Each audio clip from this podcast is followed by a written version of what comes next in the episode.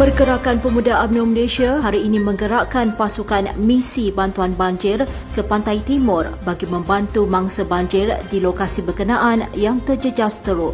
Ketuanya Dr. Muhammad Akmal Saleh berkata, misi bantuan tersebut dianggotai sukarelawan Pemuda UMNO, skuad sabil dan penyelamat yang akan berlepas ke negeri Kelantan dan Terengganu untuk sama-sama membantu mangsa-mangsa banjir.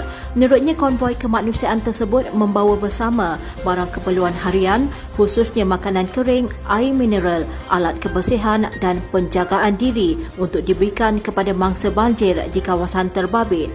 Jelasnya terdapat 8 kenderaan pacuan roda yang akan bersama dan akan disambut skuad sabil dari Pahang, Terengganu serta berkumpul di Pasir Putih, Kelantan. Dianggarkan lebih 50 sukarelawan pemuda AMNO yang akan hadir untuk bersama pada fasa pertama ini melibatkan bantuan sebanyak RM40,000 Malaysia termasuk bot dan juga barang keperluan. Ahli Dewan Undangan Negeri RIM, Datuk Haidira Abu Zahar seperti kebiasaannya meneruskan politik khidmat bakti beliau kepada rakyat di kawasan ini. Beliau yang lebih dikenali sebagai Dira baru-baru ini berkesempatan melihat sendiri Dewan Terbuka Johong Jasin yang telah siap pembinaannya untuk dimanfaatkan bagi pelbagai program sukan dan aktiviti kemasyarakatan membabitkan rakyat setempat. Ujarnya projek tersebut adalah perintis kepada pusat aktiviti dan tumpuan bagi orang ramai sekitar Johong untuk melakukan pelbagai aktiviti berkumpulan untuk beriadah dan berprogram. Beliau yang juga naib ketua AMNO bahagian Jasin sempat meluangkan masa bersama penduduk pada kejohanan futsal Dewan Undangan Negeri RIM di Gelanggang Futsal Kemendur semalam. Menteri Besar Johor Datuk On Hafiz Ghazi meluahkan kesyukuran kerana tahun 2023 yang bakal melabuhkan tirainya telah dimanfaatkan dengan pelbagai inisiatif yang telah dilaksanakan demi rakyat negeri itu.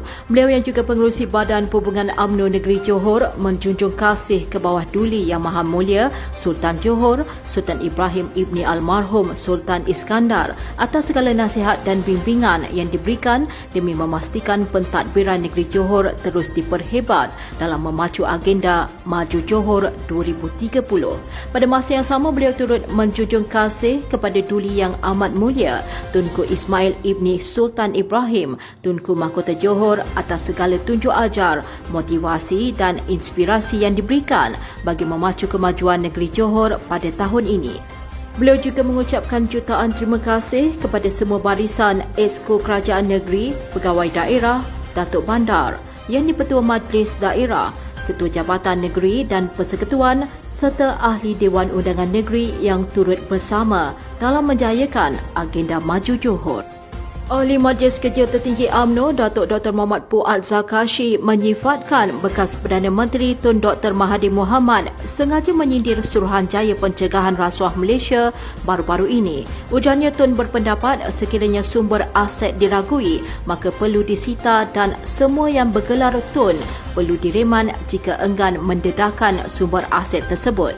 Puat yang merupakan ahli Dewan Undangan Negeri Rengit menyifatkan sindiran Tun Mahathir dilakukan pada dirinya sendiri di mana ketika era pentadbiran beliau suatu ketika dahulu beliau sendiri bertindak mengambil tindakan undang-undang terhadap beberapa pemimpin AMNO termasuk bekas Perdana Menteri Datuk Seri Muhammad Najib Tun Razak dan bekas pengurusi Felda Tan Sri Syaril Samad. Terdahulu Tun Mahathir difahamkan merujuk kepada tindakan SPRM yang menyiasat bekas Menteri Kewangan Tun Daim Zainuddin berhubung dakwaan pengubahan wang haram dan rasuah.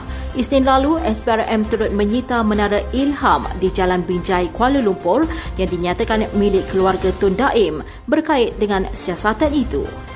Timbalan Perdana Menteri Datuk Seri Dr. Ahmad Zahid Hamidi memberi penekanan khususnya dalam usaha mematabatkan penghayatan Islam dengan menggerakkan usaha ke arah mewujudkan pratahfiz kemas serta pendidikan dan latihan teknikal vocational tahfiz. Beliau yang juga Presiden UMNO berkata, usaha tersebut adalah untuk membina generasi Al-Quran di mana sepanjang tahun 2023 kerajaan berjaya memperkasa penghayatan Islam dan ilmu Al-Quran melalui peruntukan sebanyak 17 juta ringgit Malaysia untuk program tahfiz TVET dan 20 juta ringgit Malaysia program Pratahfiz Kemas yang menyasarkan 100,000 hufaz cilik menjelang tahun 2026. Beliau berkata program TVET Tahfiz kini diperluaskan di seluruh institusi pendidikan MARA yang memberikan peluang kepada para pelajar untuk memperoleh lulusan tahfiz termasuk pelajar yang tidak memiliki sijil pelajaran Malaysia.